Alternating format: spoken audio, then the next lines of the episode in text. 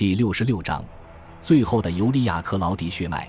在尼禄迫害元老院的同时，尤利亚克劳迪家族的成员们也未能逃离他的魔爪。在没有塞涅卡与阿格里皮娜的政治资源以及帮助下，尼禄对自己皇帝的位置愈发感到惴惴不安。元老院反对的声音更是加重了他的顾虑。他自己就是通过谋害克劳迪乌斯与布列塔克斯才上位的，自然也开始害怕同样的事情会发生在自己身上。于是他像卡利古拉一样，将目光指向了尤利亚克劳迪家族最后的两个皇族成员——养父克劳迪乌斯的两个女儿，他的前妻乌大维亚与他的姐姐安东尼亚。乌大维亚是尼禄在继位前就成婚的妻子。也是母亲阿格里皮娜以及其他贵族们都爱戴的皇后。她彬彬有礼，品行端正，并且传统善良，是不可多得的好皇后。然而，这样的乌大维亚却完全不符合尼禄的审美。不久，尼禄便出轨了一位名为波佩亚的平民家族女子。波佩亚年轻貌美，妩媚多姿，并且对尼禄百依百顺。尼禄也被她迷得神魂颠倒。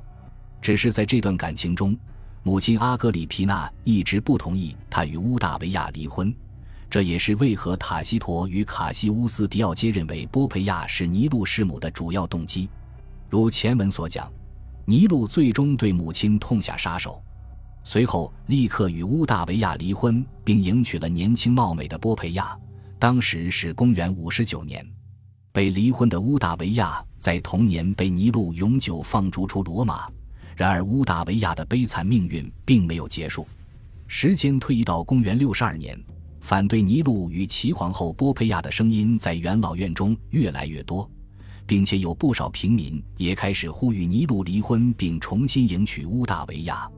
而元老院与平民的诉求让我行我素的尼禄十分不满，于是对自己的前妻乌大维亚动了杀心。据塔西佗记载，公元六二年六月八日。年仅二十二岁的乌大维亚被尼禄派人绑住手脚，用热水的蒸汽闷死于家中。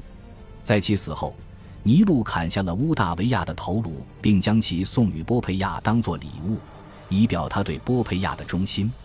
至此，尤利亚克劳迪家族除尼禄之外，只剩下他的姐姐安东尼亚。尼禄先于公元前六十二年处死了安东尼亚的丈夫，而后下令令姐姐再次出嫁。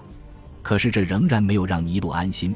为了避免元老院与军队谋害他另立皇帝，安东尼亚最终还是难逃一死。他于公元六十六年被尼禄下令处决，尤利亚克劳迪家族的血脉被彻底断绝。至此，尤利亚克劳迪家族除尼禄外再无继承人。感谢您的收听，喜欢别忘了订阅加关注，主页有更多精彩内容。